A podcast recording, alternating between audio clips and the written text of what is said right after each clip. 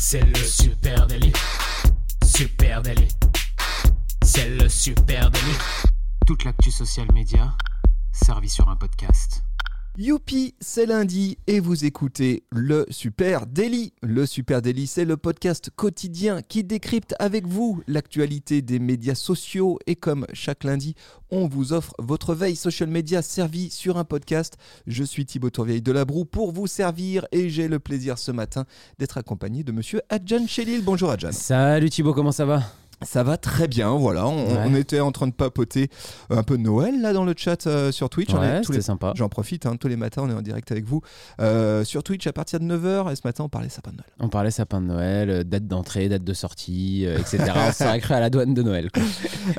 Allez, Qu'est-ce que t'as ce matin Eh bien, Tu écoute, commences ou j'attaque Bah, tu écoute, je vais commencer Allez, tout de suite. Je vais commencer tout de suite. On avait dit qu'on parlerait plus de- d'Elon Musk, mais pff, là, on est obligé.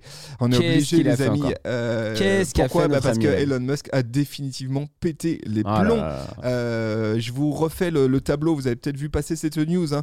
Euh, suite à une déclaration antisémite et complotiste hein, de- d'Elon Musk, Au calme. Plusieurs euh, grands annonceurs, dont Apple, Disney, ESPN, la Century Fox, avaient annoncé un boycott de la plateforme, hein, donc plus d'annonces publicitaires.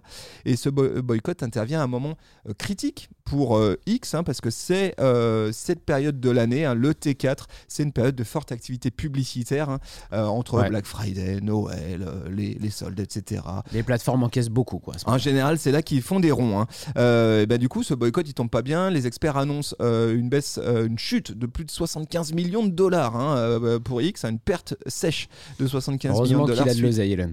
Exactement. Et bien quelques jours plus tard, euh, après les annonces de boycott, Elon Musk est, est invité à une conférence euh, du journal Le Times. Euh, et là, il a pété un câble, littéralement. hein. Voilà. Et on lui- donc, tu as l'intervieweur qui lui pose des questions, qui lui demande alors qu'est-ce que ça te fait hein, c'est quoi ce qui se passe là avec les annonceurs? Et lui, il a déclaré qu'il espérait que ces entreprises, elles arrêtent définitivement leur publicité sur la plateforme X. Pourquoi? Parce qu'elles auraient ensuite sur la conscience la mort de la plateforme, hein, tout simplement, et de la liberté d'expression. Donc, euh, cher, j'ai rien que ça, rien que ça. Euh, voilà, et euh, encore plus frontalement, Elon Musk. Oui, pardon. Non, il- Disney en plus, c'est ça.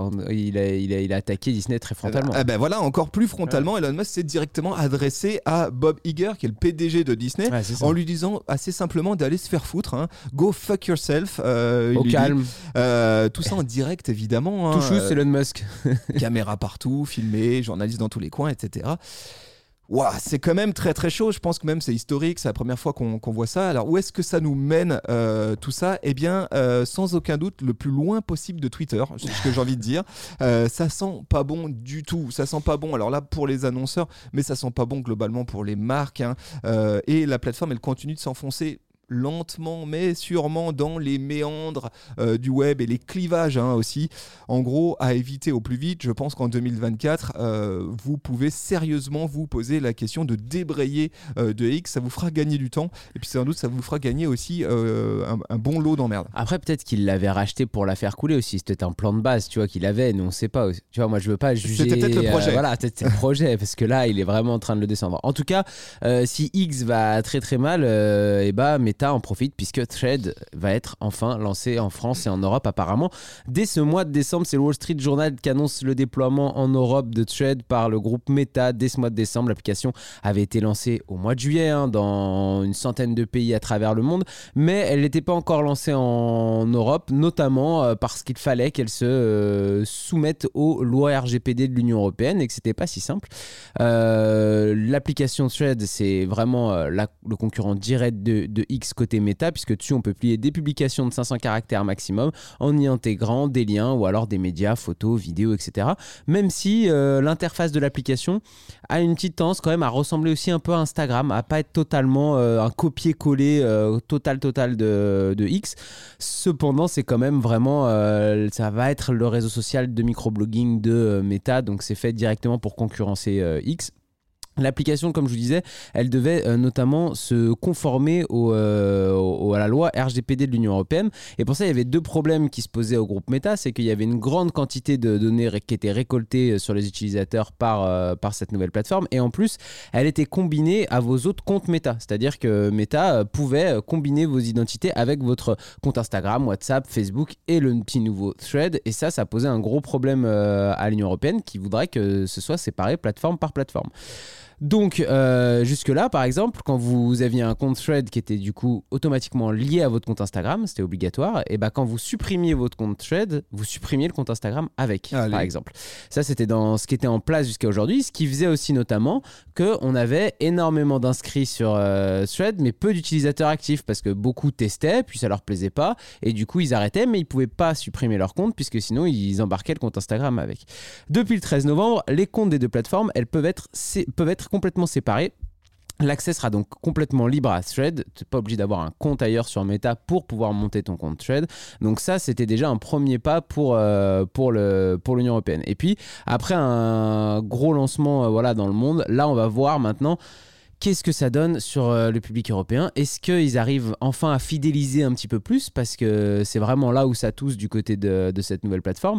C'est euh, leur capacité à engager plus de monde sur la plateforme et à les garder sur la plateforme. Euh, donc pour l'instant, c'est un concurrent timide quand même de, de X. Maintenant, en croisant aussi, en ayant, parce que c'est le type de plateforme plus euh, elle est internationale, plus il y a du monde dessus, plus elle a des chances de fonctionner, euh, puisqu'on est vraiment là à suivre du microblogging, de journalistes, euh, d'artistes, etc.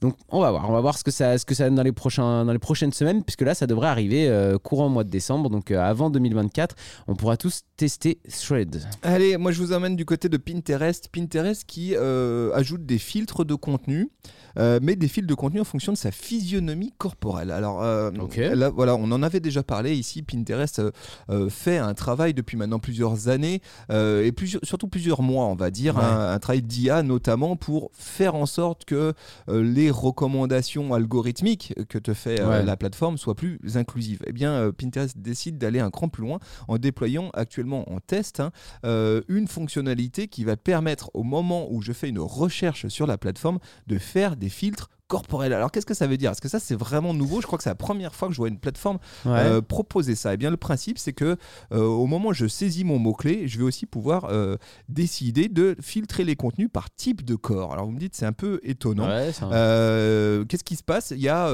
je crois, 16 modèles de corps différents avec différentes physionomies. Alors, soit très mince, soit très rond, soit petit, soit grand, voilà à peu près. tu as aussi pardon, des, euh, des profils de corps avec des couleurs de peau. hein, donc, euh, euh, et puis, même un, un profil, un modèle de corps en fauteuil roulant. Euh. Donc l'idée derrière tout ça, c'est que en fonction de mon filtre, eh bien, Pinterest va me proposer des contenus beauté, des contenus mode plus adaptés, on va dire, à euh, ma physionomie euh, réelle. C'est- un peu dérangeant. et le ben voilà, c'est là où je voulais en venir. Je voulais avoir ton avis là-dessus parce qu'on comprend Bah. bien, on comprend bien euh, l'idée de Pinterest hein, qui est fournir davantage de correspondance de Ouais. produits ou de contenus euh, de Mais- façon plus inclusive, mais en même temps, c'est un petit côté ennuyeux tout ça. Bah, euh, tu vois, Sna- Snapchat faisait euh, l'IA pour le test de vêtements, où tu pouvais, par exemple, tu vois une- un vêtement que t'aimes bien et tu peux te le mettre sur toi pour voir comment il tirait, etc. Je trouve que sur des, entre guillemets, des corpulences euh, limite, je pourrais comprendre que euh, ça peut orienter euh, le- bah, forcément la taille des vêtements et tout que tu vas vouloir mettre, euh, etc. Même si quand même, en général, les marques font du XS au XXXL, donc je vois pas pourquoi quelqu'un de plus oui, le quelqu'un de plus de la maigre. représentativité des contenus qui est, qui que Pinterest Ah ouais, souligne. pour, pour de avoir dire, des mannequins qui ont. c'est de dire, oui, c'est bien beau, parce que moi, tous- si- Oui, mais, mais moi, nous, en tant que blancs, on devrait pouvoir tomber. C'est là où ça me dérange le plus, c'est sur la couleur de peau. Parce que ça voudrait dire que ta couleur de peau influe ce que tu dois consommer sur les réseaux. C'est bizarre. euh, mais en tout cas, je c'est devrais- très américain. Ouais, ce sujet, c'est ça. Ce sujet de la couleur de peau, c'est un truc très américain. Très communautaire, en Euh, fait. Pour nous, euh, Français, c'est un peu bizarre. Euh, bon, voilà, je le pose ici. euh, c'est en test actuellement. Est-ce que ça sera bien accueilli par euh, les utilisatrices, utilisateurs de Pinterest Affaire à suivre? On peut comprendre hein, l'angle de praticité, peut-être, côté utilisatrice ou utilisateur. Ouais. Peut-être aussi le, le sujet d'inclusivité, mais c'est toujours pareil. hein, L'ennemi est parfois. le, mieux est l'ennemi du bien. donc, Ouais. voilà, à voir. Écoute, euh, moi je vais vous parler d'ailleurs du mal, hein, de, du grand, du grand grand méchant de- des réseaux sociaux euh, depuis un petit moment, c'est TikTok, euh, puisqu'on a on a longtemps entendu ces derniers mois ou années euh, que TikTok c'était le, grand, la grande méchante plateforme chinoise qui prenait des données à tout le monde pour les donner au gouvernement chinois et que c'était vraiment très très mal comparé aux autres. La vérité, c'est qu'en Europe, par exemple, avec la loi RGPD, eh bien, TikTok en est à peu près au même endroit que euh, Facebook, Google, Apple ou tous les grands euh, géants du numérique. On a déjà parlé euh, longtemps ici. Mais TikTok fait des efforts pour essayer de rentrer dans les clous des lois RGPD de l'Union européenne. Et le premier des trois centres de données de la plateforme en Europe est désormais opérationnel. Et il est situé à Dublin, en Irlande. Donc TikTok a investi pour avoir trois centres de données bientôt en Union européenne pour pouvoir stocker les données des utilisateurs de l'Union européenne dans l'Union européenne, comme le réclame la loi RGPD, ce qu'aujourd'hui ne fait pas encore euh, Facebook, par exemple, euh, ou euh, les grands groupes américains et qui continuent à payer des amendes comme TikTok jusque-là. TikTok avait été menacé, hein, on l'avait vu ces derniers temps. Ils avaient eu des sanctions, mais ils avaient été aussi menacés de suspension euh, s'ils ne se mettaient pas à jour. Eh bien, TikTok a avancé sur le sujet. Donc, comme je vous disais, pour le moment, vous en avez euh, un qui est à Dublin en Irlande. Il y en a deux autres qui vont, ouvrir, qui vont ouvrir, un autre en Irlande et un autre en Norvège. Euh, le but, c'est qu'à la fin de l'année 2024, puisque ça prend un petit moment quand même, que toutes les données des euh, utilisateurs européens soient stockées dans ces trois grands centres de données et qu'il n'y en ait plus de stockés euh, directement en dehors de l'Union européenne. C'est quand même un investissement annuel de 1,2 milliard d'euros hein, pour euh, la plateforme euh, chinoise de créer ces centres de données et de transférer toutes les données ici. Euh, TikTok, pour vous donner un ordre d'idée, euh, j'ai trouvé ça, je trouvais que c'est des chiffres assez intéressants à avoir en tête quand même. Compte 150 millions d'utilisateurs aux États-Unis et 134 millions dans l'Union européenne. Donc on sait que bah, l'Union européenne, c'est un marché qui est quand même assez important pour eux, euh, notamment en termes euh, 134 millions d'utilisateurs, mais aussi des consommateurs potentiels hein, pour, pour leur plateforme. Donc pour rassurer encore plus l'Union européenne, l'application, elle a aussi noué un partenariat avec une entreprise qui s'appelle euh, NCC Group. C'est euh, une entreprise de sécurité britannique. Et cette, euh, cette entreprise-là va faire en plus des audits sur le fonctionnement de TikTok pour vérifier s'il n'y a pas des incidents justement dans, le, dans, cette, dans ces transferts de données et le fait que ces données soient stockées en Europe. Donc je trouve ça assez intéressant de, de leur part de, de vraiment essayer de montrer patte blanche et d'aller dans le sens de l'Union européenne. Et en plus, si je me trompe pas, et bon, je suis pas spécialiste non plus sur la question, mais c'est la première plateforme qui euh, vraiment essaye de se mettre à jour comme ça.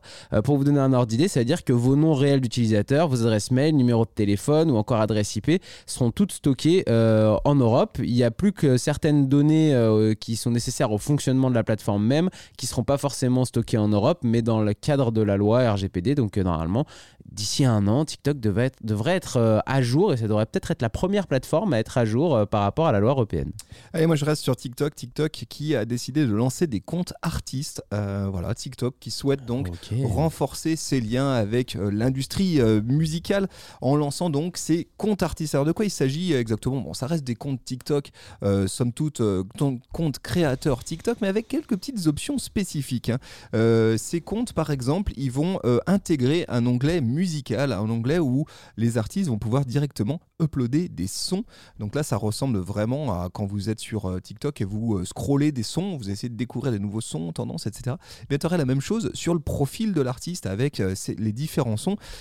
Avec un, un intérêt, c'est qu'il va pouvoir, l'artiste, il va pouvoir afficher des sons jusqu'à Hmm. 14 jours avant la sortie d'un Ah. album officiellement et jusqu'à 30 jours après leur sortie. Donc en faire malin, vraiment ça. un Le espace euh, permettant de découvrir, Ouais. d'écouter un album quand il vient, ou quand il est avant sortie ou même dans les 30 jours euh, précédant sa sortie. Ça c'est quand même euh, Ouais. assez. On voit bien euh, effectivement le, le deal pour les artistes et l'opportunité qui réside ici. Puis autre point, les, les comptes d'artistes incluront des fonctionnalités supplémentaires comme la capacité de créer des clips explicatifs. En gros, euh, un truc qui s'appellerait derrière la chanson, behind the track, euh, et qui va permettre de raconter une histoire. Ça va être un format spécifiquement dédié aux artistes, raconter l'histoire de la création d'un titre et qui sera poussé euh, habilement dans euh, les feeds et dans euh, les feeds de découvrabilité de, de- TikTok. Ouais, ça c'est quelque chose qu'on trouvait déjà sur Spotify, euh, c'est Beyond the Track où euh, quand tu tombais sur la chanson, avais un, tu peux avoir une track exclusive euh, où, il est- t'as quelqu'un qui est, enfin le chanteur qui explique et tout. Mais je trouve que c'est hyper intéressant, notamment pour le teasing. euh, peut-être que les gens vont peut-être pas écouter l'album entier sur TikTok les 7 jours d'avant, et puis même l'artiste a peut-être pas forcément euh, besoin de mettre tous ses morceaux euh, 7 jours avant. Par contre, euh, mettre un tube 7 jours avant qu'il sorte en espérant qu'il pète sur TikTok euh, en ayant beaucoup de viralité et que tout le monde utilise en vidéo. Et comme ça, 7 jours plus tard, quand son euh, titre sort vraiment sur les plateformes, euh, tout le monde est- a envie de l'écouter en entier et de le connaître. Quoi. Donc, euh, Ah, on voit bien l'opportunité Ouais, pour, euh, les artistes et puis évidemment l'opportunité pour TikTok hein, aussi hein, qui clair. euh, permettrait euh, très gentiment de petit à petit euh, pouvoir dire à ces euh, jeunes utilisateurs écoutez n'allez plus sur Spotify venez découvrir la musique en avant-première ça, sur ça, TikTok. ça mériterait un épisode complet sur euh, comment TikTok a influencé la musique en France. Exactement. Bon, voilà le petit tour d'horizon, les amis, ce matin, euh, des euh, actus toutes fraîches Yes. social media. Euh, pour rappel, on est avec vous tous les matins de 9h à 9h30 ici en direct sur Twitch. Et puis, vous écoutez ce podcast dans une appli de podcast. N'hésitez pas à balancer cet épisode à un pote, une pote. Faites-lui connaître le Super Daily. Et puis, vous pouvez aussi nous donner un vrai coup de pouce en, en mettant 5 étoiles. Voilà, avec un petit commentaire Ça fait sympa. plaisir. Ça nous fera très plaisir. Allez, on se retrouve demain matin, 9h. Merci à vous tous. Ciao. ciao. Bye bye.